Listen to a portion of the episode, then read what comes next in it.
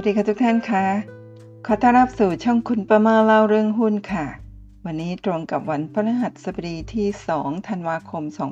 2564 ค่ะ เก่งธุรกิจแต่เจ๊งหุ้นหมดตัว 9 ล้าน ในคลิปนี้นะคุณประมาจะนำเรื่องราวของนักลงทุนท่านหนึ่งนะคะที่มีความรู้ความสามารถนะประกอบธุรกิจจนประสบความสำเร็จนะแต่กลับมาเจ๊งในตลาดหุ้นค่ะ หมดตัวไป 9 ล้านบาทนะคลิปนี้เรื่องราวในคลิปนี้นะจะเป็นเรื่องราวที่คุณประมอเชื่อว่า จะเป็นอุทาหรณ์สอนใจนะเป็นข้อคิดเตือนใจสำหรับนักลงทุนทั้งมือใหม่ แล้วก็นักลงทุนที่เคยลงทุน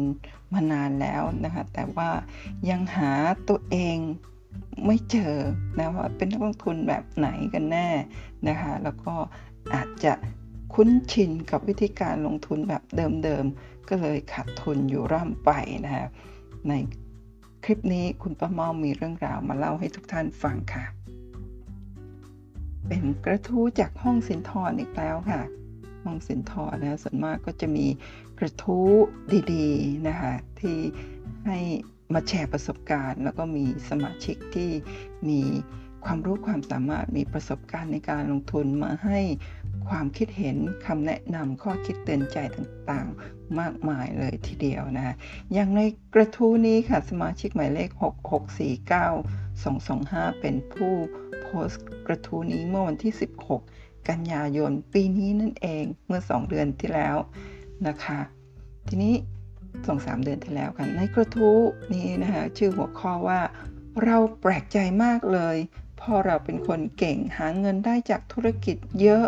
แต่ทำไมถึงเล่นหุ้นจนหมดตัวหมดเงิน 9 ล้านบาท กระทู้นี้นะมีมีข้อความเท่านี้นะแต่จริงๆ แล้วมีการแก้ไขข้อความ หลังจากโพสต์กระทู้ไปประมาณครึ่งชั่วโมงกว่า ก็มีการอาจจะเพิ่มเติมหรือว่าตัดทอนข้อมูลอะไรนี่ไม่ไม่ไม่แน่ใจนะฮะแต่ว่ามีข้อมูลประมาณเท่านี้ แต่ว่า สมาชิกที่เข้ามาอ่านกระทู้มาให้คำแนะนำข้อคิดเตือนใจนะ ที่ดีมากๆ ซึ่งคุณประเมาพยายามคัดเลือกมา แต่ว่าก็เกือบทั้งหมดนะฮะเพราะว่าแต่ละท่านก็มีประสบการณ์มีความรู้ความสามารถให้คำแนะนำอย่างดี แล้วก็คุณพ่อเชื่อว่าจะเป็นประโยชน์เป็นข้อคิดเตือนใจสำหรับนักลงทุนเป็นอย่างดี และกระทู้นี้ค่ะ มีการแชร์ไปแล้วถึง 2,400 กว่าแชร์ผ่าน Facebook นั่นเองนะ ถือว่าเยอะมาก ๆ เลยนะคะ เดี๋ยวมาฟังกันค่ะว่ากระทู้นี้บอกไว้ว่าอย่างไร แต่ก่อนอื่นนะคะ คุณป้าเมาขอนำคำพูดของวอร์เรน บัฟเฟตก่อนที่จะไปอ่านเรื่องราวในกระทู้ให้ฟังวอร์เรน บัฟเฟตนะคะ เคยบอกไว้ว่า you don't need to be a rocket scientist investing is not a game where the guy with the 160 IQ beats the guy with 130 IQ คุณไม่จำเป็นต้องเป็นนักวิทยาศาสตร์ที่ผลิตจรวดนะฮะ เพราะว่าการลงทุนเนี่ย มันไม่ใช่เกม ที่คนที่มี IQ 160 จะสามารถเอาชนะ คนที่มี IQ 130 ได้นะนั่นก็หมายความว่าการลงทุนในหุ้นไม่จำเป็นต้องมี IQ สูง ไม่จำเป็นต้องฉลาดนะะแต่ว่าการลงทุนในหุ้นเนี่ยมันจะต้องมีความรู้ความเข้าใจนะแล้วก็มีเรื่องของอารมณ์ต่างๆ มาเกี่ยวข้องด้วย บางครั้งนะคนที่จบป .4 ป .6 ป .7 อะไรแบบนี้นะแล้วก็มาศึกษา พื้นฐานง่าย ๆ เข้าใจแล้วก็คือคือเข้าใจในเรื่องของอารมณ์นะเข้าใจในเรื่องของการลงทุนไม่จำเป็นต้องคำนวณเก่งนั่นเองนะคะเดี๋ยวติดตามคลิปนี้ดูกันค่ะ ในกระทู้นะคะเจ้าของกระทู้ก็บอกไว้ว่า สวัสดีครับ ผมอายุ 26 ตอนนี้ทำงานบริษัทเอกชนแห่งหนึ่ง เงินเดือน 30,000 ตอนนี้เราเลี้ยงครอบครัวแล้ว เมื่อก่อนบ้านผมฐานะดี พ่อผมมีบริษัทตั้งแต่ปี 38 2538 และมาบูมช่วงปี 2545 ถึง 2549 พ่อได้ปันผลเดือนละ 3 5 0 0ได้เงินเดือนเดือนหนึ่งได้แสนห้ารายได้รวมบริษัทอยู่ที่ปีละ 40 ล้าน ตอนนั้นพ่อใช้เงินเยอะมาก แบบอารมณ์เงินหาง่ายมาก ตอนปี 2548 พ่อกู้ซื้อบ้าน 7 ล้านหนึ่งหลัง แต่ตอนนี้ขายไปแล้ว มาอยู่ทาวน์โฮมราคาประหยัดแทน พอเข้าวงการหุ้นปี 2545 เราสงสัยว่าทำไมย่าบ่นว่าไม่ให้เราเล่นหุ้น ถ้าไม่อยากชีวิตพังเหมือนพ่อ เราเลยแอบไปดูพอร์ตหุ้นพ่อ พ่อเรามีบันทึกบัญชีหุ้นไว้ เห็นแล้วตกใจมาก ปี 45 ถึง 64 คือปีนี้นะขาดทุนไป 9 ล้านบาท แม่เราเล่าให้ฟังว่า พ่อเราถูกหุ้นส่วน โกงตอนปี 51 ประกอบกับเกิดวิกฤตซับไพรม์เลยเสียหาย เสียรายได้ไป 4,500ต่อเดือน เหลือเงินใช้แค่เดือนละ 50,000 โดยที่ 4 ปีแรกในช่วงที่บริษัทกำไรดีขาดทุนหุ้นไป 6 ล้าน ช่วงปี 51 ที่บริษัทล้มใหม่ๆ พ่อเรามีเงินอยู่ 2 ล้าน เป็นเงินสด แต่ตอนนี้ไม่มีแล้ว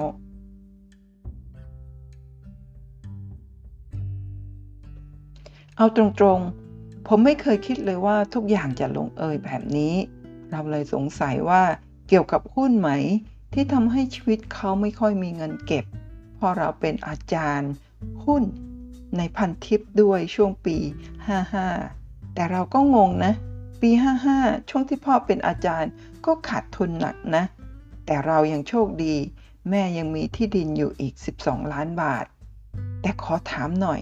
ทำไมพ่อเราถึงกลับหา ถึงกลับมาหาเงินได้ไม่เท่าปี 45ถึง49 ทั้งที่พ่อเราเก่งทำธุรกิจเก่ง นี่ก็คือข้อความนะในกระทู้ของเจ้าของกระทู้มีอยู่เท่านี้ นะคะแล้วหลังจากนั้นก็มีสมาชิกเข้ามาแสดงความคิดเห็นกันมากมายเลยค่ะ ความคิดเห็นที่2นะคะคุณป้าม่าไม่ได้นำความคิดเห็นทุกความคิดเห็นมาอยู่ในคลิปนี้นะแต่ว่าก็ส่วนใหญ่ก็จะคัดเลือกมาอ่านให้ทุกท่านฟังค่ะ ความคิดเห็นที่ 2 บอกว่า ขอสอบถามเพิ่มทำธุรกิจอะไรที่บูมช่วงปี 45-49 ครับ แล้วธุรกิจนั้นตอนนี้ ตลาดของธุรกิจนั้นเป็นอย่างไรครับ แล้วบันทึกหุ้นที่จดไว้นั้น เขาเล่นหุ้นตัวไหนบ้างครับ คุณอาจจะมีความเข้าใจในตลาดหุ้นแบบหนึ่งตลาดหุ้นมีคนได้ มีคนเสีย มันคือ zero sum game ตัวคุณอาจจะลงทุนในตลาดหุ้น แล้วได้ผลตอบแทนมากกว่าพ่อคุณก็ได้ครับ แต่ก็รักษาน้ำใจเชื่อฟังคนในครอบครัวครับ เจ้าของกระทู้ก็มาตอบว่า ธุรกิจโลจิสติกครับ เราเล่นแบบ DCA เข้ามาลงทุนหุ้นตอนกุมภาพันธ์ 2563 ครับ นี่ก่อนวิกฤตโควิด 1 เดือนนะพอร์ตโต 18%จากปีที่แล้วไม่รวมปันผล โชคดีนะ นี่ขนาดก่อนวิกฤต 1 เดือน ตอนนี้พอร์ตโต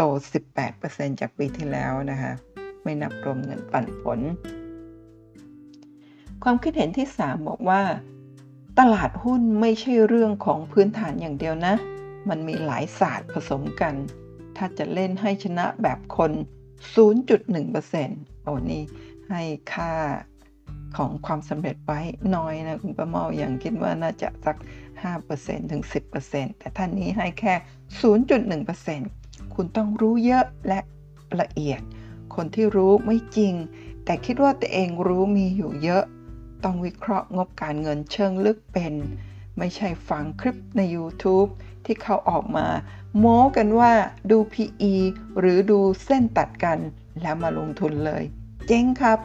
จะบอกอะไรให้นะ ความรู้ใน YouTube เป็นแค่เศษเสี้ยวของที่ professional รู้ มันมีเรื่องของ macroeconomics เชิงลึก ที่คุณต้องรู้ถึงเข้าใจว่าทำไมหุ้นขึ้นหรือลงเรื่องของตลาดบอลซึ่งสัมพันธ์ กับตลาดหุ้นและอื่นๆอีกมากมาย ความคิดเห็นที่ 4 บอกว่า เป็นคำถามที่ถามพ่อคุณน่าจะได้คำตอบจริง ๆ นะครับ รายละเอียดไม่มีใครรู้หรอกครับ พ่ออาจจะไม่ได้ขัดทุนหุ้นในตลาดอย่างเดียวก็ได้ หรือไม่ก็ไปกู้มาเล่นแล้วโดนบังคับขาย ความโลภเป็นสิ่งที่น่ากลัวครับ ถ้าไปเล่นหุ้นที่ราคาขึ้นเยอะๆซื้อไล่ราคาแล้วออกไม่ทันก็ขาดทุนเยอะ ไม่แปลกเลยครับ เจ้าของกระทู้ก็มาตอบว่า ทายตรงอย่าง พ่อเรามีใช้หมาจินด้วย แต่พ่อเรามีเงินในพอร์ตด้วย 1 ล้านบาทเป็นเงินสดช่วงปี 45ถึง49 ก็คุณพ่อใช้มาจินก็คือ กู้กับบรกเกอร์นะคะในการมาซื้อหุ้นนั่นเองนะคะ ก็สมาชิกท่านนี้ก็มาตอบนะคะที่ ถามเรื่องของว่าบอกว่าให้ถามคุณพ่อนะคะก็เข้ามาตอบว่าถ้าซื้อหุ้นแบบเพื่อการลงทุนมีกระจายความเสี่ยงหลาย ๆ ตัวระยะยาวยังไม่ได้ขาดทุนครับ แต่กำไรอาจจะไม่มาก ความคิดเห็นที่ 5 นะคะ ก็เป็นความคิดเห็นที่มีสมาชิกเข้ามาคลิกไลค์นะคะ แล้วก็ชอบมากจนเจ้าของกระทู้ก็ ตั้งให้เป็นความคิดเห็นดีเด่นนั่นเองนะคะบอกว่า ผมในฐานะที่ทำธุรกิจและลงทุนจนมีพอร์ตร้อยล้าน ขอตอบให้ครับว่าสองอย่างนี้หลักการในการประสบความสำเร็จมันขัดกันครับ ถ้าไม่เข้าใจก็สำเร็จยากครับ หลักการในการทำธุรกิจคือห้ามยอมแพ้ หลักการในการลงทุนในตลาดหุ้นคือ ต้องแพ้ให้เป็น ความคิดเห็นนี้เป็นของคุณทุกสิ่งมีขึ้นมีลงเป็นธรรมดา แล้วก็เจ้าของกระทู้ก็มาตอบว่าครับ หมายถึงหลักการทำธุรกิจคือห้ามยอมแพ้ แต่หลักการลงทุนในตลาดหุ้น แพ้ให้เป็นใช่ไหมครับเจ้าของความคิดเห็นคุณทุกสิ่งมีขึ้นมีลงเป็นธรรมดาก็เข้ามาตอบค่ะว่า ใช่ครับ ผมเห็นพอร์ตนักธุรกิจมาหลายคนแล้ว ส่วนใหญ่แดงทั้งพอร์ต แดงหนักๆ หลายตัวด้วย การขายหุ้นขาดทุนเหมือนเป็นการยอมรับว่าตัวเองลงทุนผิดพลาด ซึ่งพวกเขาจะไม่ทำแบบนั้น พยายามหลีกเลี่ยงความผิด รอให้มันพ้นทุนก่อนค่อยขาย เปรียบเสมือนการไม่ยอมแพ้นั่นเอง ซึ่งก็ไม่แปลก เพราะไอ้นิสัยเดียวกันนี้นี่แหละที่ทำให้เขาประสบความสำเร็จในการทำธุรกิจ มีสมาชิกเข้ามาคอมเมนต์เพิ่มเติมว่า เห็นด้วยกับความเห็นนี้ธุรกิจใช้หลักตรกกะ ได้บวก connection บวกโอกาสบวก PDCA plan do แล้วก็ plan do check act ประมาณอย่างนั้นถ้าคุณแม่ว่าจำไม่ผิดนะคะหุ้นใช้หลักจิตวิทยาบวกตรกกะ วงเล็บ technical ความรู้พื้นฐานหุ้นบวก แพ้ให้เป็นถ้ามองผิดทางหรือพื้นฐานเปลี่ยนบวกทนถือ สมาชิกอีกท่านหนึ่งก็เข้ามาแสดงความคิดเห็นว่า ผมเห็นต่างนะ ธุรกิจมองให้ออก ว่าตลาดไปทางไหนแล้วก็ทำสิ่งนั้น หุ้นมองให้ออกว่าธุรกิจไหนจะเติบโต แล้วก็ซื้อหุ้นนั้น ทั้งสองอย่างใช้หลักการเดียวกัน ใครค้าขายเก่ง แล้วลงทุนหุ้นมักเอาตัวรอดได้ แบบลงทุนจริงๆนะ ไม่ใช่เก่งกำไร ธุรกิจเจอโควิด หรือคนซื้อเปลี่ยนพฤติกรรมหากไม่ปรับตัวก็ไปไม่รอด ซื้อหุ้น หากกิจการไม่ดี แล้วทนถือก็ไปไม่รอดเช่นกัน เรื่องแปลกแต่จริงก็คือ การทำธุรกิจเรามักมีแผน แต่เวลาซื้อหุ้น เรามักไม่มีแผนต่างหากความคิดเห็นอีกท่านหนึ่งก็มาแสดงความคิดเห็นเพิ่มเติมจากคอมเมนต์ของคุณ คุณทุกสิ่งมีขึ้นมีลงเป็นธรรมดานะคะ บอกว่า โค้ดเห็นด้วยกับความคิดนี้แพ้ไม่เป็น persistent determined perfectionist นะคะ ก็คือ ผู้ยึดมั่นในอุดมคติอย่างต่อเนื่องนะนี่แบบว่าเป็น 3 adjectives แสดงตัวเราเลย บอกมาเล่นหุ้นนี่แบบว่าเละตอนนี้ปรับ mindset ใหม่ แต่ก็ขยัดแต่ก็ขยัดตลาดบ้างเป็น resilience adjustable discipline ซึ่งก็หมายถึงการมีวินัย แล้วก็สามารถ ปรับตัวแบบยืดหยุ่นได้ประมาณแบบนี้นะคะความคิดเห็นอีกท่านหนึ่งบอกว่า ถูกครับ นักเล่นหุ้นหลายคนเอาเงินออกไปทำธุรกิจจนเจ๊ง แต่นักธุรกิจหลายคนมาเล่นหุ้นจนเจ๊ง mindset มันต่างกัน อีกท่านหนึ่งมาบอกว่า ใช่ครับถูกต้องนี่แหละหลักจริง ๆ ของการลงทุนสำหรับตลาดหุ้น วินัยที่สำคัญที่สุดคือ cut loss เพราะถ้าหุ้นมันลง มันจะลงจนต้องร้องขอชีวิตลงจนหมดตัว ความคิดเห็นที่ 6 บอกว่าไม่ต้องแปลกใจหรอกครับ ไอแซค นิวตัน นักวิทยาศาสตร์ที่มีมันสมองเก่งระดับโลก ยังเล่นหุ้นเจ๊งเลย ฉะนั้นพ่อคุณจะเล่นเจ๊งบ้างก็คงไม่แปลก ความคิดเห็นที่ 7 บอกว่า ผมซื้อกองทุนรวมบริหารโดยทีม ที่มีความรู้ความชำนาญเรื่องหุ้นเป็นอย่างดี มีทรัพยากรข้อมูลพร้อม ทุกวันนี้ยังดอยอยู่ครับ เมื่อดัชนีเซตขึ้น กองทุน ก็กำไรมีปันผล ตัวหุ้นก็ขึ้น พอดัชนีเซตตก หุ้นราคาตกก็ขาดทุนทางบัญชี ความคิดเห็นที่ 8 บอกว่า เวลาเปลี่ยนไปแล้ว โอกาสทองก็อาจจะผ่านไปแล้วด้วยก็ได้ครับ เคยได้ยินเวลาบริษัทหรือธนาคารที่ขายหุ้นเขามัก พูดว่าการลงทุนมีความเสี่ยงกรอกหูอยู่ทุกๆ ครั้งก่อนซื้อใช่ไหมครับ มันก็มีความเสี่ยงจริง ๆ นั่นแหละครับ ถ้าคิดจะเก็บเงินจริง ๆ รูปแบบการออมก็มีหลายทางเลือก และมีแบบไม่เสี่ยงเลย จนถึงเสี่ยงมากเป็นระดับระดับ แต่อาจจะไม่หวือหวาเวลาหุ้นขึ้น และก็ไม่ใจหายใจคว่ำ เวลาหุ้นตกเหมือนการหาไรายได้จากการเล่นหุ้น ไม่รู้ว่าทัศนคติของที่บ้านคุณรวมถึงพ่อคุณชอบแบบไหนล่ะครับ ตราบใดที่ยังมีลมหายใจ ยังมีพลังที่จะสู้ต่อ ก็ตั้งสติและหาทางออกที่เหมาะสมก็แล้วกันครับ โชคดีครับ สมาชิกท่านนี้นะคะความคิดเห็นที่ 9 คุณ บัฟฟี่นัมเบอร์วันนะเป็นความคิดเห็นที่มีสมาชิกเข้ามาคลิกไลค์กันเยอะมากด้วยเช่นกันบอกว่า แม้มีความฉลาดหลักแหลม วิเคราะห์หุ้นมาดี ซื้อหุ้นที่มีปัจจัยพื้นฐานแข็งแกร่งในราคาที่เหมาะสม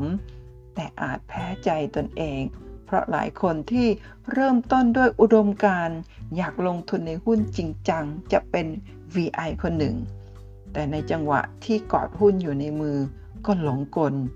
การทำราคาในแต่ละวัน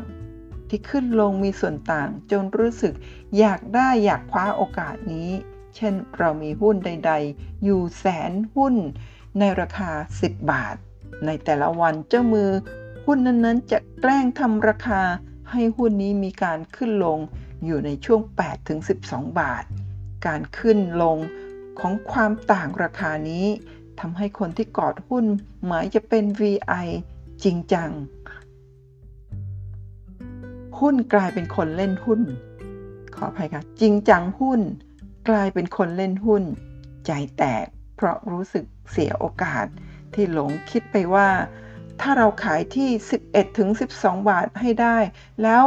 ลงมารับที่8ถึง9บาท เราจะได้ส่วนต่างฟรีๆทำเงินได้วันละหลายแสน และยังมีหุ้นในมือเท่าเดิมอยู่ในแต่ละวัน รูปแบบการทำราคานี้ ไม่เป็นไปตามกลไกที่แท้จริง เพราะจะมีเจ้ามือคอยโยนทำราคาอยู่ โดยที่เราไม่อาจซื้อหรือขายในราคาที่หวังไว้ จึงเหมือนซื้อขายผิดทางไปหมด ทุนก็น้อยลงน้อยลงไป ดังนั้นเมื่อทุกอย่างถูกต้องแล้ว การจะชนะตลาดก็คือ ห้ามหวั่นไหว กับการหลอกล่อทำราคาในแต่ละวันเด็ดขาด ให้มองเป็นการลงทุนหวังปันผลอย่างเดียว หรืออาจจับจังหวะดีๆ ที่ราคาขึ้น เพราะปัจจัยเปลี่ยนกระทันหัน เช่น อุบัติเหตุต่างๆ แล้วทำให้สินค้าของหุ้นเรามีราคาขึ้นมา ก็สามารถขายในรอบใหญ่ ๆ แบบนี้ไปก่อนได้ เพราะเมื่อสภาวะปกติ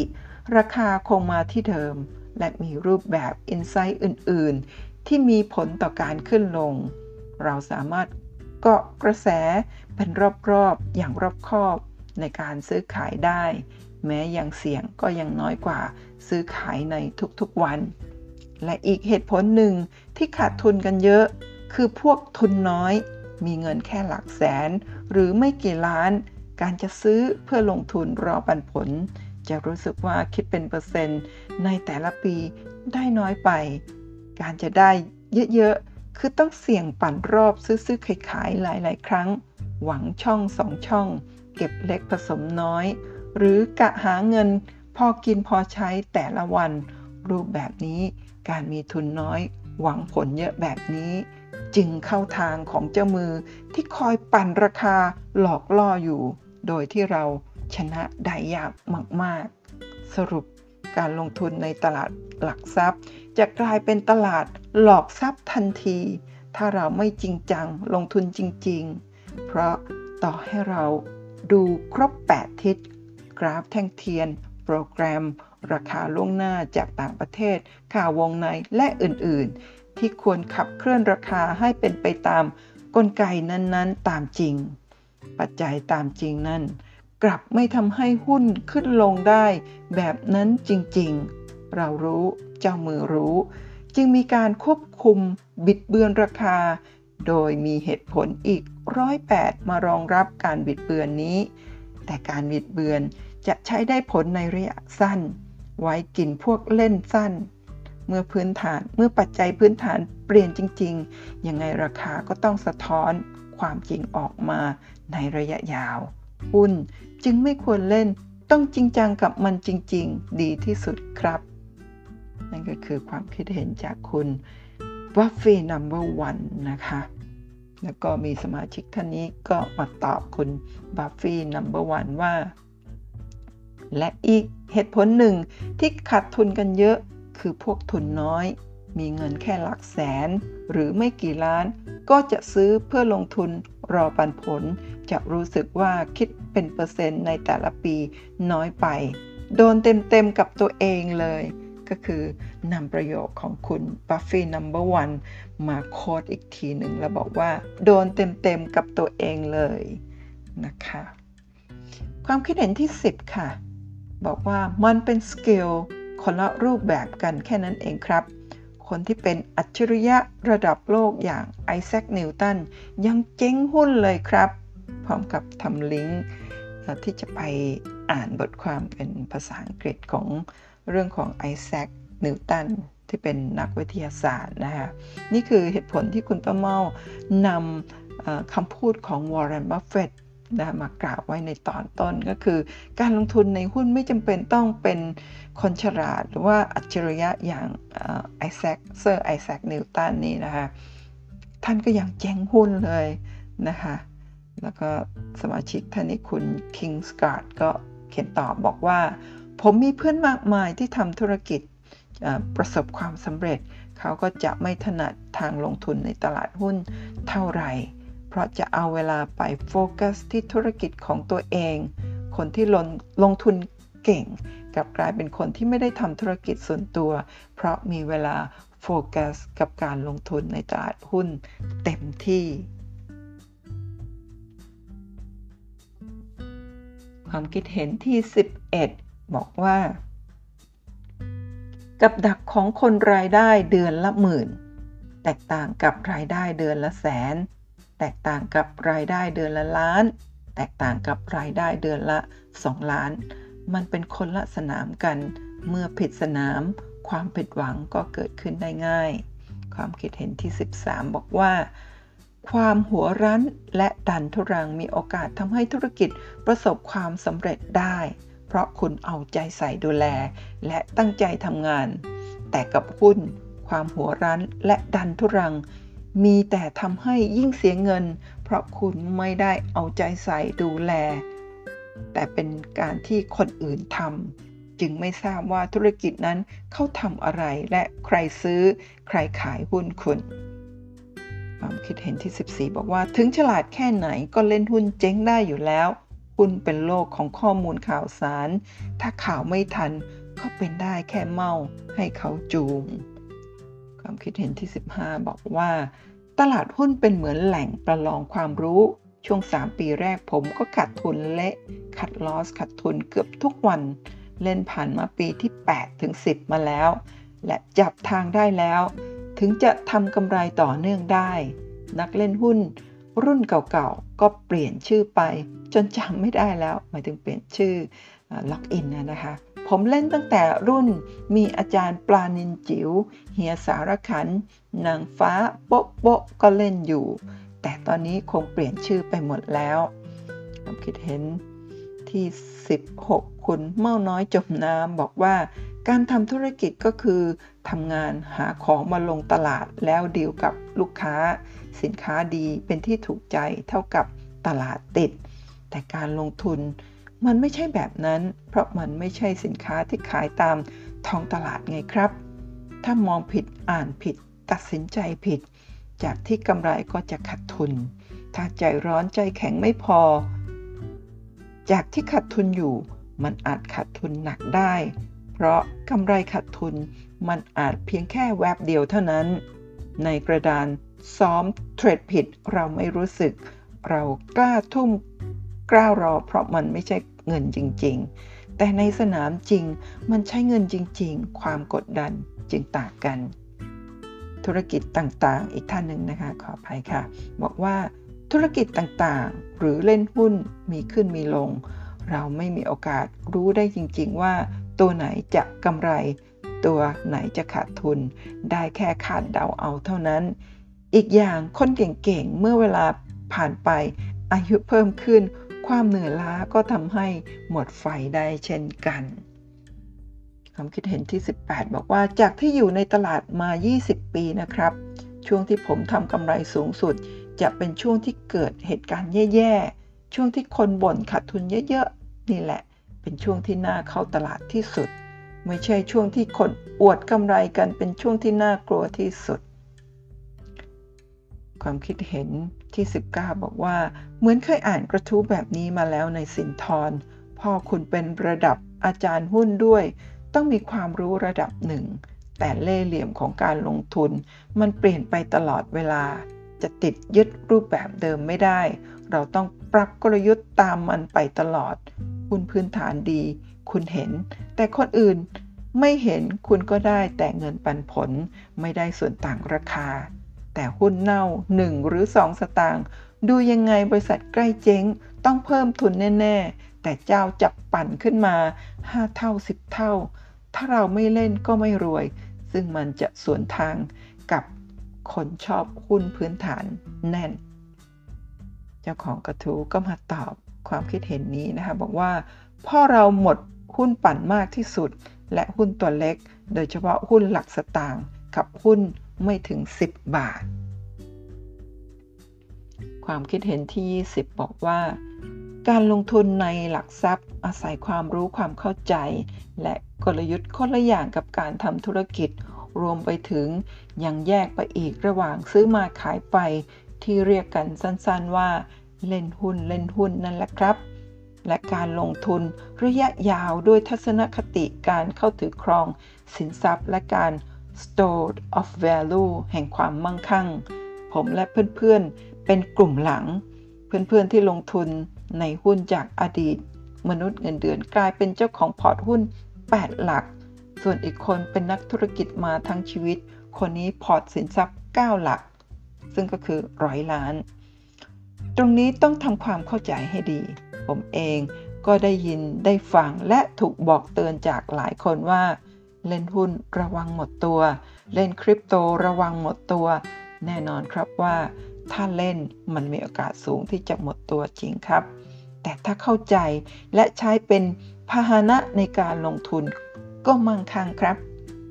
ความคิดเห็นที่ 21 บอกว่า ที่ผมเห็นมาต้องยอมรับว่าไม่แปลกครับ คนทำธุรกิจใช่ว่าจะเล่นหุ้นสำเร็จ ส่วนใหญ่แพ้ทางนักลงทุนตัวจริงครับ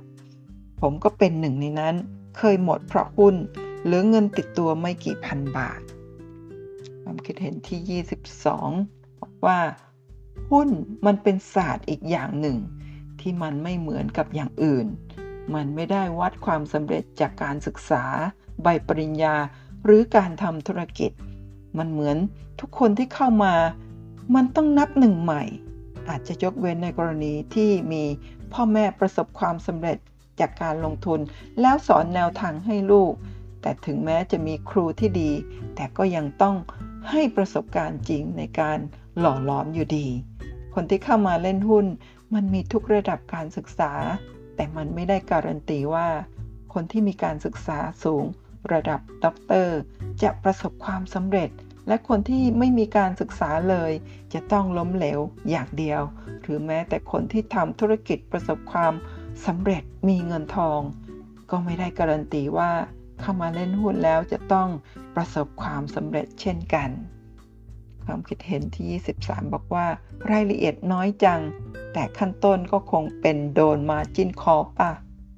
เจ้าของกระทู้ก็มาตอบว่าครับ ก็คือโดน margin call นั่นเองนะคะ ความคิดเห็นที่ 24 ค่ะบอกว่า เคยเจอลูกค้าเหมือนพ่อเจ้าของกระทู้เป๊ะ หาเงินเก่ง มีทรัพย์สินมากมาย แต่ขาดทุนหุ้นมากกว่า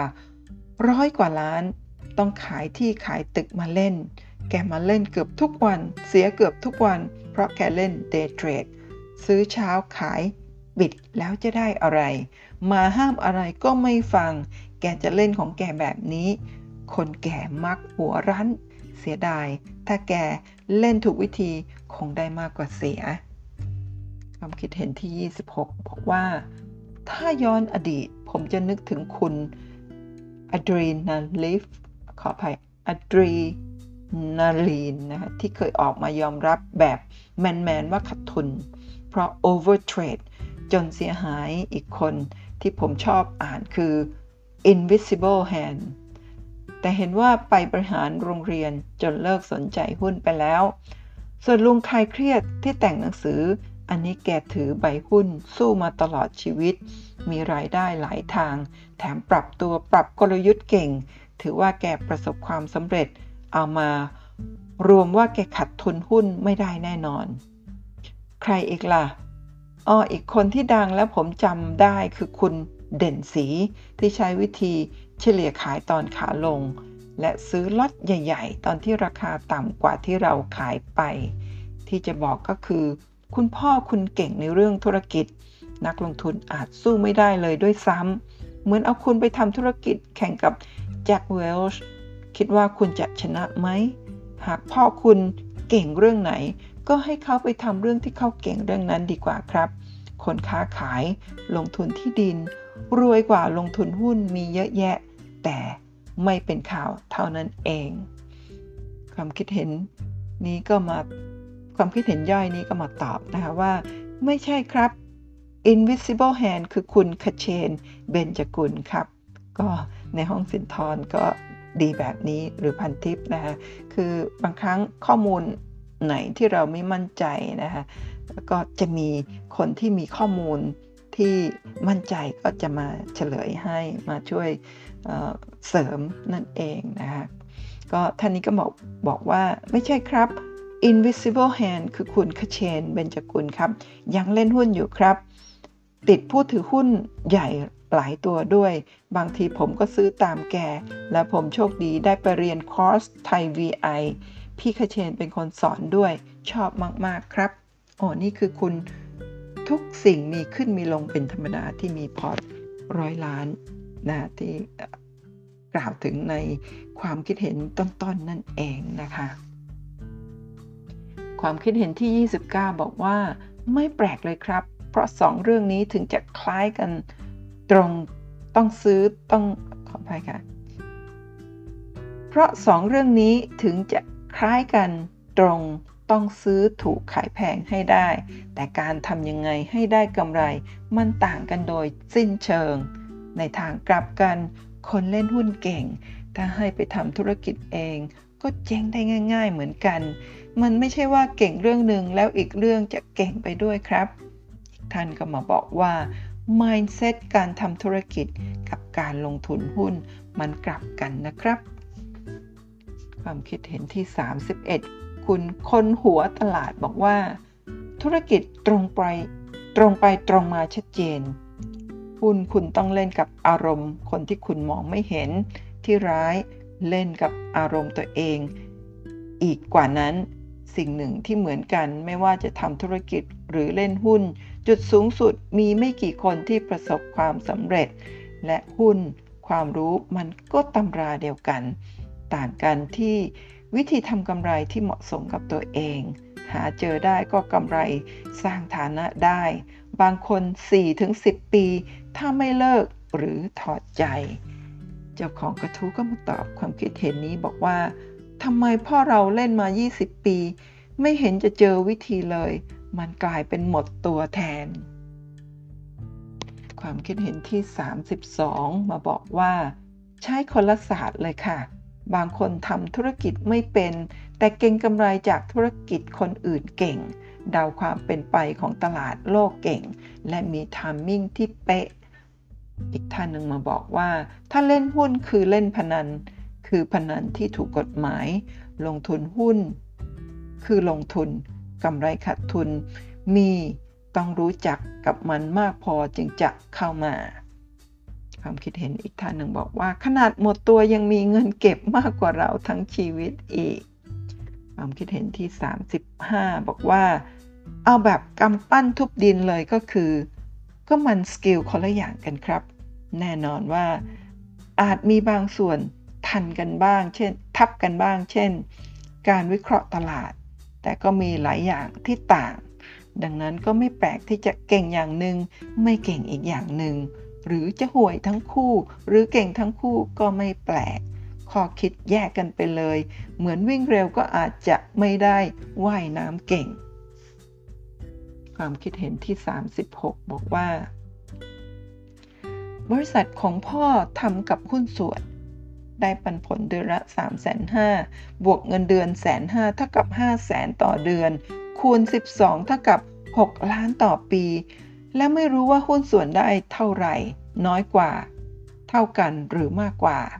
รายได้รวมของบริษัททั้งปี 40 ล้านบาท พ่อได้ไปแล้ว 15%ของรายรับบริษัท ธุรกิจโลจิสติกกำไรดีขนาดนี้เลยหรอครับ ภาษาที่ใช้ในการเล่าเรื่องก็ดูแปลก นะคะสมาชิกท่านนี้มาตั้งข้อสังเกต แล้วเจ้าของกระทู้ก็มาตอบค่ะว่า ครับกำไรดีมาก แล้วพ่อก็เป็นผู้ถือหุ้นรายใหญ่ด้วยในตอนนั้น ความคิดเห็นที่ 37 บอกว่า เรื่องธรรมดาครับ พ่อคุณเก่งทางบริหารโลจิสติก นั่นไม่ใช่หมายความว่า พ่อคุณจะทำได้แบบทุกอย่างในโลจิสติก ไม่ใช่หมายความว่า พ่อคุณจะเก่งธุรกิจค้าขาย ธุรกิจนายหน้า หรือธุรกิจคอมพิวเตอร์ หรือเล่นหุ้น ความคิดเห็นที่ 38 บอกว่า ผมไม่แปลกใจเลยครับ ที่พ่อของเจ้าของกระทู้จะขาดทุนได้ขนาดนั้น แม้ผมจะไม่เคยทำธุรกิจ เพราะทำงานกินเงินเดือนมาตลอด จากประสบการณ์เล่น ๆ กับหุ้นมา 6 ปี ไม่เคยชนะมันเลยขาดทุนเล็ก ๆ น้อย ๆ แต่วางทุนไว้ที่ 3-4หมื่นบาท จนภายหลังไม่เกิน 1 0 0 0 0แสนบาท ตลอด 6 ปีและเล่นมันทุกกรณีที่คิดได้เพื่อประสบการณ์และความรู้ เงินทุนระดับ 1 0 0 0 0แสนแต่ซื้อขายแบบรวมแล้ว ระดับมากกว่าล้าน 2 ล้านต่อปี ในปีหลังๆ เมื่อถั่วขาดทุนกำไร ก็อยู่ในทุนไม่เกิน 1 0 0 0 0แสนนั้น จะไม่เพิ่มทุนเด็ดขาด ถ้าขาดทุนหนักรอให้ขึ้นมาใหม่ เล่นต่ออาจเพิ่มทุนเข้าไปเล็กน้อย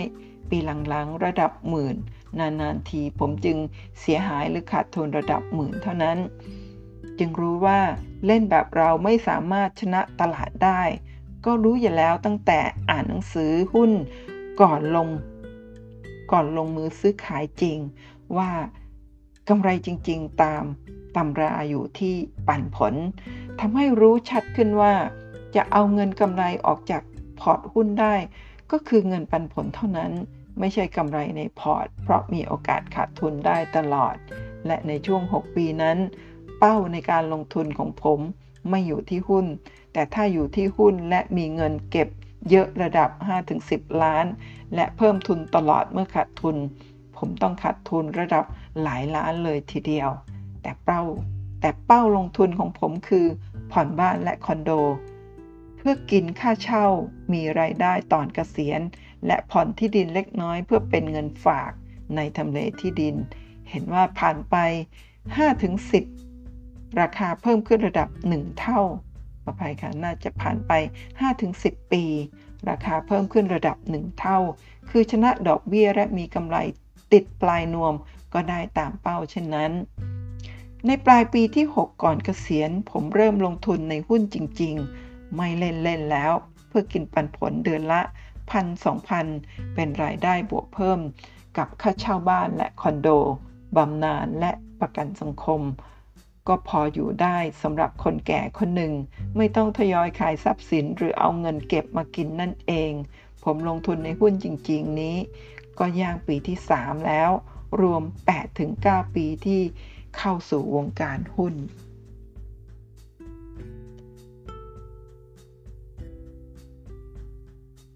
ความคิดเห็นที่ 39 บอกว่า พ่อคุณกับนิวตัน คุณคิดว่าในทางการคำนวณใครทำได้ดีกว่ากัน แต่จะบอกให้นะ นิวตันก็เจ๊งหุ้นเขาบอกว่าเขาคำนวณการเคลื่อนที่ของดวงดาวในจักรวาลได้ แต่ไม่อาจคำนวณ ความบ้าคลั่งของมนุษย์ หลายท่านพูดถึงเซอร์ไอแซคนิวตันนะฮะเอาไว้คุณป้าเมาจะนำเรื่องราวของเซอร์ไอแซคนิวตันนะว่าขาดทุนในหุ้นอย่างไร ซื้อหุ้นตัวไหน และมีวิธีการซื้อถืออย่างไรจึงขาดทุนแทบจะหมดตัวเลยสำหรับนักวิทยาศาสตร์ที่ถือเป็นอัจฉริยะฉลาดที่สุดในโลก ในตำนานของมนุษยชาติเลยทีเดียวนะคะแต่ขาดทุนเจ๊งหุ้น ถ้าท่านอยากจะทราบเรื่องราวของเซอร์ไอแซคนิวตันนะคะก็อาจจะไปหาอ่านดูก่อน หรืออยากให้คุณประเมาทำเป็นคลิปนะคะ ก็อย่าลืมเขียนใต้คลิปนี้บอกด้วยคุณประเมาจะได้จัดให้นะคะ ความคิดเห็นที่ 40 บอกว่าเดาว่าเพราะความโลภ ไม่รู้จักจิตวิทยาพวกเล่นหุ้นปั่น ดูกราฟสวยซื้อ ใช้แต่เทคนิคอลไม่ดูฟันเดเมนทัลเข้าปุ๊บ มือที่มองไม่เห็น ทุบปับ๊บเจ๊งปุ๊บ ล่าสุดก็เซเว่นอัพนี่เป็นชื่อหุ้นนะฮะ ผมว่าตลาดหุ้นมันเกมจิตวิทยากับโชคด้วยครับ ใครจะคิดว่า RCL หุ้นเดินเรือนะ จะขึ้นจาก 5 บาทในปีที่แล้ว มาเป็น 55 บาทณปัจจุบัน จริง ๆ มันอาจจะมีแหละ แมงเม่าชอบบินเข้ากองไฟ หลังจากนั้นไม่แน่ใจนะว่าขึ้นไป 7-80 บาทหรือเปล่านะคะสำหรับหุ้น RCL เพราะว่ากระทู้นี้โพสต์ในเดือนกันยายน น่าจะหลังเดือนกันยายนน่าจะขึ้นต่อจากนั้นอีกนะไม่แน่ใจค่ะ ความคิดเห็นที่ 41 มีนักธุรกิจเกิน 50%ที่ประสบความสำเร็จในธุรกิจตัวเองอธุรกิจที่ตัวเองเชี่ยวชาญในธุรกิจที่ตัวเองทำแต่เอาเงินที่ได้มาเจ๊งในการเทรดหุ้น นั่นเพราะหุ้นไม่ต้องการอีโก้ถ้าเสียผิดทางต้องยอมขายขาดทุนแล้วไปซื้อตัวใหม่ มันต่างจากการทำธุรกิจที่ต้องฮึดสู้อยู่ตลอด รวมถึงการมีอีโก้ ว่าฉันเป็นเจ้าของกิจการ ฉันไม่ยอมใคร รวมถึงตลาดหุ้นที่ฉันจะไม่ยอม หุ้นหลายตัวยิ่งสู้ ยิ่งอดทน ยิ่งร่วง เผลอๆ ร่วงไปจนขาดทุนติดลบ 80-90%กวนอูก็เก่งรบ แต่ไม่ได้เก่งเรื่องการบัญชาการรบ เลยโดนล้อมตัดหัวโดยกองทัพย่อยของกุนของซุนกวนเธียร์รี่อองรีเธียร์รี่อองรีก็เล่นบอลเก่ง แต่ก็เป็นผู้จัดการก็ไม่ได้ประสบความสำเร็จอะไร ดังนั้นต้องมาฝึกใหม่และ ละอีโก้ออกไป ละตัวที่เป็นนักธุรกิจที่สำเร็จออกไปก่อน จะเข้ามาเทรดหุ้นในตลาดหลักทรัพย์ ความคิดเห็นที่ 42 บอกว่า ผมเล่นหุ้นแค่ 2 ตัวครับ ให้แฟนบริหารจัดการซื้อขาย และหุ้นหนึ่งในสองตัวนี้เป็นหุ้นที่มีอนาคต มีพักมีย่อบ้าง แต่ไม่นานก็ขึ้นอีก เป็นหุ้นบริษัทในเครือ ผู้บริหารมีวิสัยทัศน์ ถ้าไม่เชื่อหลังไม่มาดูกราฟได้เลยครับ ผมแนะนำเฉพาะ เจ้าของกระทู้นี้เท่านั้นนะ ด่าว่ากรณีขาดทุนเพราะไปเล่นหุ้นหลายตัว หรือหุ้นตามกระแส ความคิดเห็นที่ 43 บอกว่าผมคิดว่าการลงทุนกับการพนันมันต่างกัน ความคิดเห็นที่ 45 บอกว่า ผมร่างหลักการคร่าวๆขึ้นมาก่อนออกไม้ แต่ในที่สุดก็เสีย เรื่องที่น่าตกใจคือทำไมผมไม่ทำตามหลักการที่ตั้งไว้ ทั้งที่ผมน่าจะพอได้กำไรจากหลักการ เพราะผมอดทนรอไม่เป็น ความโลภและความกลัวในเรื่องเล่นหุ้น มีสภาพอยู่จริง เพราะผมยังไม่รู้พอหรือรู้ไม่จริง ซึ่งคำว่ารู้จริงมันค่อนข้างยาก มีเหตุผลมากมายที่จะทำให้เราพลาดในตลาดหุ้น พ่อคุณคงเป็นคนที่เก่งมากคนหนึ่ง หรืออาจจะเก่งมากเกินไป แผนที่ดี แต่ปฏิบัติไม่ได้ มันคงไร้ความหมาย ทุกวันนี้ผมยังเทรดทิป ยกเว้นดอยหุ้น เมื่อก่อนเขาเรียก paper trade ยังปรับหลักการที่จะทำให้ผมไม่เปลี่ยนวิธีกลางคันไม่ได้เลย ความคิดเห็นที่ 48 เพราะตลาดหุ้น ความเก่งไม่ได้เป็นปัจจัยที่ทำให้สำเร็จ ความคิดเห็นที่ 49 บอกว่า ช่วงที่คุณพ่อเทรดหุ้น ยิ่งวิกฤตควรซื้อค่ะ พ่ออาจจะซื้อถือมาก่อนไม่ยอมขายเลยขาดทุน ความคิดเห็นที่ 50 บอกว่าทำไมคนที่ทำธุรกิจประสบความสำเร็จถึงเข้าบ่อนแล้วหมดตัวประมาณนั้นครับ ความคิดเห็นที่ 51 บอกว่าหุ้นบางตัวยิ่งถือยิ่งลง งบก็ขาดทุนตลอด มองไม่เห็นอนาคต จะถือ 1 ปี 3 ปี 5 ปีก็ตาม แต่ลองขายดูสิ วันต่อมาเด้งใส่หน้า ไตรมาสถัดมามีกำไร มันมีเจ้ามือคุมราคางบแต่งได้ ความคิดเห็นที่ 52 ไม่แปลกครับเทรดเดอร์ต้องเตรียมแผนครับ แต่สิ่งที่สำคัญที่สุดคือ mindset ครับ ความคิดเห็นที่ 53 โลกขาดความยั้งคิด หุ้นถ้าเล่นเกินกำลังก็การพนันอย่างหนึ่งค่ะ หมดตัวพอกัน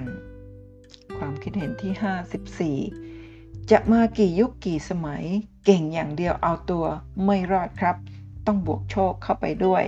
เก่งบวกเฮงถึงจะรวย รวมถึงการมีเพื่อนที่ดีด้วยครับ เพื่อนพาจน พาล่มจม ก็มีตัวอย่างให้เห็นมาเยอะแล้ว ความคิดเห็นต่อมาคือ เรื่องปกติในตลาดหุ้น จะได้กำไรทุกคนไม่ได้ มันเงินมันงอกเงยไม่ได้ มันต้องมีคนเสีย คนขาดทุนเพื่อไปงอกให้คนอื่น ความคิดเห็นที่ 56 บอกว่า ถ้าว่าเคสธรรมะนะ มีผู้ชายที่ทำอะไรก็รวย จนกระทั่ง ต้มยำกุ้งระเบิดล้มละลายในชั่วพริบตา เพราะอดีตเคยทำบุญสร้างวัด แต่สร้างไม่เสร็จทะเลาะกับเจ้าอาวาสเลยทิ้งไว้กลางคัน บุญที่เคยทำส่งผลให้เริ่มทำอะไรก็ขายดีมากๆ แต่ก็ต้องใช้ปัญญาด้วยนะ บุญมันก็จะไปตามคน ดึงคนมาซื้อเยอะๆ แต่บุญมันหมดแล้วต้มยำต้มยำกุ้ง จึงตัดให้ล้มละลาย คือเพราะไม่มีบุญใหญ่ในชาตินี้มาทำต่อด้วย มันก็เลยส่งผลแบบนี้ท่านนี้ก็ใช้ธรรมะเข้ามา พิจารณาในเรื่องนี้นะคะ ความคิดเห็นที่ 58 ค่ะ บอกว่า 1. ธุรกิจไม่สามารถเอาความสำเร็จเก่าๆ มาใช้ได้เสมอไปครับ สถานการณ์ภายนอกเปลี่ยนแปลงตลอดเวลาต้องปรับความรู้เสมอครับ 2. ลงทุนมีหลายแบบครับ เวลาน้ำขึ้น เรือทุกลำก็ลอยเป็นเซียนกันหมด ผลสำเร็จการลงทุนเขาวัดที่ระยะยาว โดยอยู่รอดเวลาน้ำลงครับ สรุปคือ คุณจะทำอะไรก็ได้ ให้สำเร็จ คุณต้องเข้าใจมันจริง ๆ ในทุกสถานการณ์ ทนอยู่กับมันให้นานพอ และขยันอัปเดตความรู้อยู่เสมอ ความคิดเห็นที่ 60 บอกว่า แปลกตรงไหน 1. พ่อเจ้าของกระทู้น่าจะเป็นนักลงทุนสาย V นักลงทุนหุ้นสาย VI แต่รู้แค่บางกลุ่มธุรกิจ เฉพาะธุรกิจที่ตัวเองทำอยู่แล้วประสบความสำเร็จในธุรกิจนี้ อันอื่นอาจจะรู้ถ้าศึกษาเพิ่มมาดีพอ แต่ถึงขั้นสอนคนในพันทิปได้หลายปี เฉพาะว่าน่าจะรู้ VI พอสมควรแหละ 2. ที่พ่อคุณติดดอย พอร์ตพังกระจาย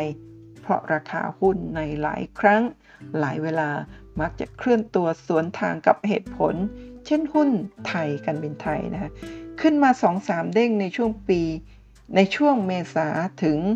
ขออภัยค่ะในช่วงมีนาถึงเมษาปี 2020 หรือ 2563 ปีที่แล้วได้ไง ทั้งๆทที่มีล็อกดาวน์โควิดเวฟ1 GDP อัตราเงินเฟ้อร่วง อัตราว่างงานสูงขึ้น นี่จึงเป็นเหตุผลหลักว่าทำไมพวกเพียง VI ฝีมือระดับกลางๆ อาจไม่เก่ง เท่าพวกปู่วอร์เรนบัฟเฟตถึงเจ๊งหุ้นด้วยวิถึงขออภัยค่ะ ถึงเจ๊งหุ้นด้วยการวิเคราะห์ VI การซื้อต่ำกว่า Fair Value มาก ๆ ไม่ได้บ่งบอกว่าเป็นจุดซื้อที่ถูกจริง ๆ ถ้าไม่พึ่งวิชาสายเทคนิคเลย วิธีคัดหุ้นสาย VI ของปีเตอร์ลินช์วงเล็บไว้นะคะ แต่ถ้าอยากให้ดูว่าพ่อคุณเจ๊งหุ้นได้เพราะอะไรจริงๆ ขอลิงก์กระทู้ที่พ่อคุณไปโพสต์ หรือสอนคนในพันทิปมาหน่อย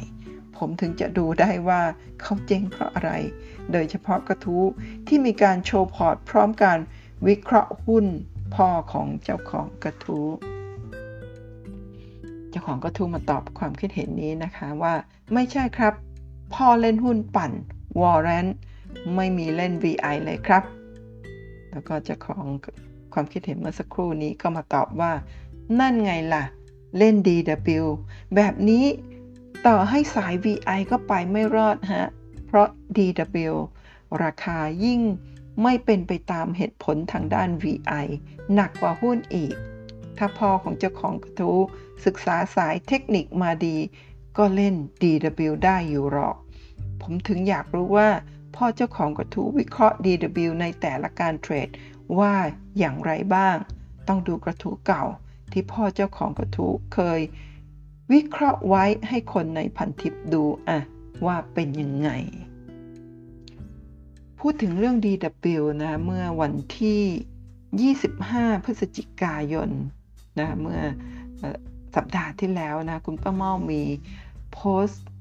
คลิปคลิปหนึ่งนะคะเล่นหุ้นมาปีกว่าเจ๊งหมดตัวนะคะเพราะ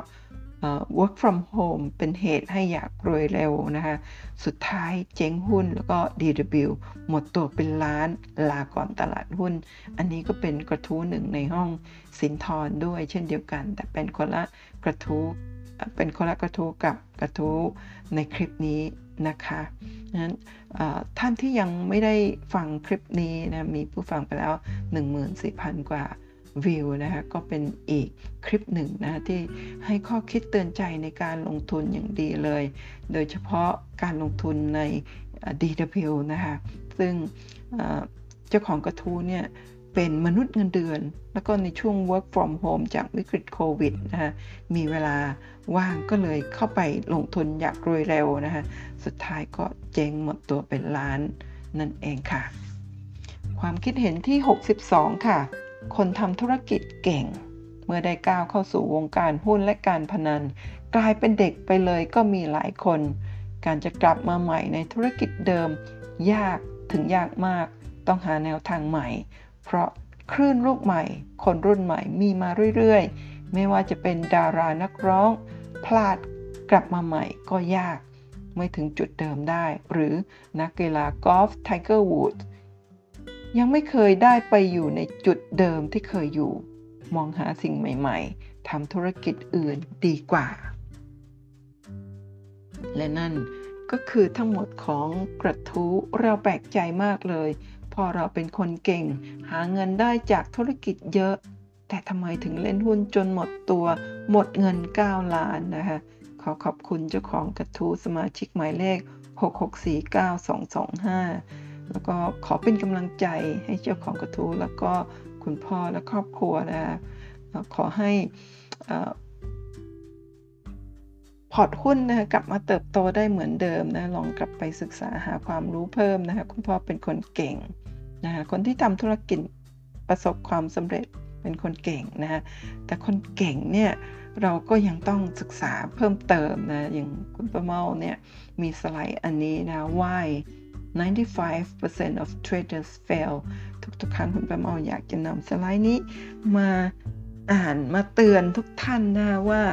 การที่เราต้องการที่จะเป็นนักบินนะเราจะต้องมีจะต้องไปเรียนถึง 2-3 ปี แล้วก็มีเที่ยวบินถึง 1,500 ชั่วโมง จึงจะเป็นนักบินได้นะคะถ้าเราจะเป็นวิศวกรนะคะเราจะต้องเรียนถึง 4 ปี บวกกับประสบการณ์อีก 2-5 ปี จึงจะเป็นวิศวกรที่ดีได้ ถ้าเราต้องการที่จะเป็นนักกฎหมายนะคะเราจะต้องเรียนถึง 7 ปี บวกประสบการณ์อีก 3 ปี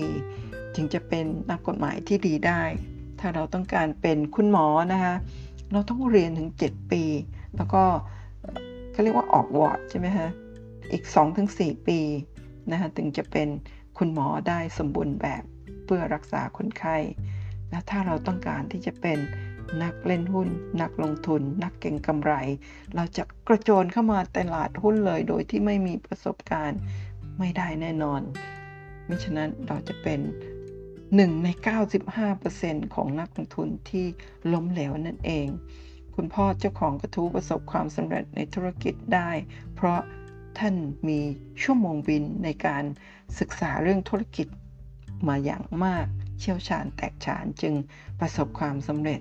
แต่ในตลาดหุ้น แต่จริงๆ ท่านเป็นเป็นอาจารย์สอนในพันทิป คุณประมาก็เชื่อว่าท่านก็ต้องมีความรู้ความสามารถสูงในระดับ ในระดับที่ดีเลยทีเดียว แต่ในตลาดหุ้นบ่อยครั้งเราจะแพ้อารมณ์ แล้วก็ความโลภของตัวเองนั่นเองนะคะก็ขอให้ทุกท่านระมัดระวัง แล้วก็ขออวยพรให้เจ้าของกระทู้แล้วก็ครอบครัวเนี่ยกลับมาสร้างความมั่งคั่ง แล้วก็เอากัดทุนที่ทิ้งไว้กับตลาดหุ้นกลับคืนมาได้เหมือนเดิม นั่นเองนะคะ แล้วก็อีกครั้งหนึ่งนะคะขอประชาสัมพันธ์ประตูรีโมทหลังคากันศาสตร์กรอนประตูดิจิตอลโดยล็อกบอยนะคะซึ่งขณะนี้เนี่ยมีโปรโมชั่นนะคะฟรีเซ็นเซอร์กันหนีบและอุปกรณ์ต่อ Wi-Fi เปิดประตูจากมือถือได้ที่ราคาเริ่มต้นเพียง 15,900 บาท มีบริการ ผ่อน 0% 3 เดือนนะ ประตูรีโมทเปิดด้วยมือถือจากที่ไหนก็ได้นะก็ติดต่อผ่าน Facebook Fanpage หรือ Line Official Account ที่ล็อกที่เครื่องหมาย add นะคะพิมพ์เครื่องหมาย add ที่ล็อกบอยนะคะเพื่อเข้าไป add friend แล้วก็สอบถามรายละเอียดได้นะ นี่เป็นของญาติคุณป้าเมาเองก็มาช่วยประชาสัมพันธ์ นะคะเสนอบริการดีๆ ประตูรีโมทกับกล่องประตูให้กับทุกท่านนะคะ ขอบคุณทุกท่านอีกครั้งนะสำหรับการกดติดตามกด subscribe ไลค์แชร์ช่องคุณประเมาเล่าเรื่องหุ้นนะคะ สามารถติดตามได้ผ่านช่องทาง YouTube แล้วก็พอดแคสต์ช่องคุณประเมาเล่าเรื่องหุ้นนะคะ พบกันใหม่ในคลิปหน้าขอให้ทุกท่านโชคดีในการลงทุนค่ะ สวัสดีค่ะ